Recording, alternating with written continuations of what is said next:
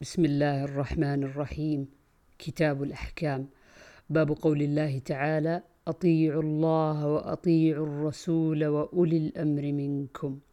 عن أبي هريرة رضي الله عنه قال إن رسول الله صلى الله عليه وسلم قال من أطاعني فقد أطاع الله ومن عصاني فقد عصى الله ومن أطاع أميري فقد أطاعني ومن عصى أميري فقد عصاني.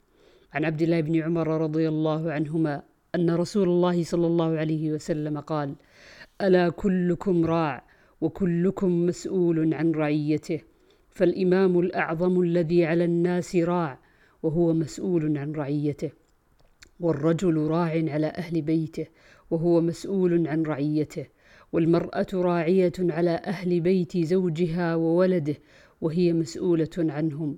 وعبد الرجل راع على مال سيده وهو مسؤول عنه. ألا فكلكم راع وكلكم مسؤول عن رعيته. باب الأمراء من قريش.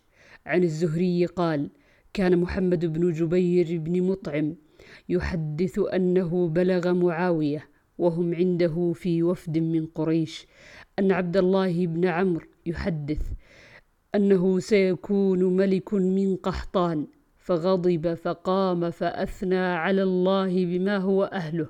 ثم قال أما بعد فإنه بلغني أن رجالا منكم يحدثون أحاديث ليست في كتاب الله ولا تؤثر عن رسول الله صلى الله عليه وسلم وأولئك جهالكم فإياكم والأماني التي تضل أهلها.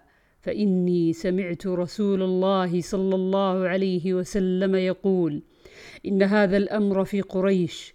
لا يعاديهم أحد إلا كبه الله في النار على وجهه. ما أقاموا الدين. عن ابن عمر قال قال رسول الله صلى الله عليه وسلم لا يزال هذا الأمر في قريش ما بقي منهم اثنان.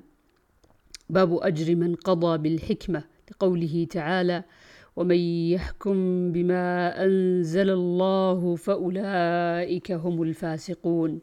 عن عبد الله قال قال رسول الله صلى الله عليه وسلم لا حسد إلا في, اثنتين. رجل آتاه الله مالا فسلطه على هلكته في الحق وآخر آتاه الله حكمة فهو يقضي بها ويعلمها. باب السمع والطاعة للإمام. ما لم تكن معصية. عن أنس بن مالك رضي الله عنه قال قال رسول الله صلى الله عليه وسلم اسمعوا وأطيعوا وإن استعمل عليكم عبد حبشي كأن رأسه زبيبة. عن ابن عباس قال قال رسول الله صلى الله عليه وسلم من رأى من أميره شيئا يكرهه فليصبر فإنه ليس أحد يفارق الجماعة شبرا فيموت إلا مات ميته جاهلية. عن عبد الله رضي الله عنه عن النبي صلى الله عليه وسلم قال السمع والطاعة على المرء المسلم فيما أحب وكره ما لم يؤمر بمعصية الله. ما لم يؤمر بمعصية فإذا أمر بمعصية فلا سمع ولا طاعة. عن علي رضي الله عنه قال بعث النبي صلى الله عليه وسلم سرية وأمر عليهم رجلا من الأنصار وأمرهم أن يطيعوا فغضب عليهم وقالوا أليس قد أمر؟ وقال أليس فغضب عليهم وقال أليس قد أمر النبي صلى الله عليه وسلم أن تطيعوني؟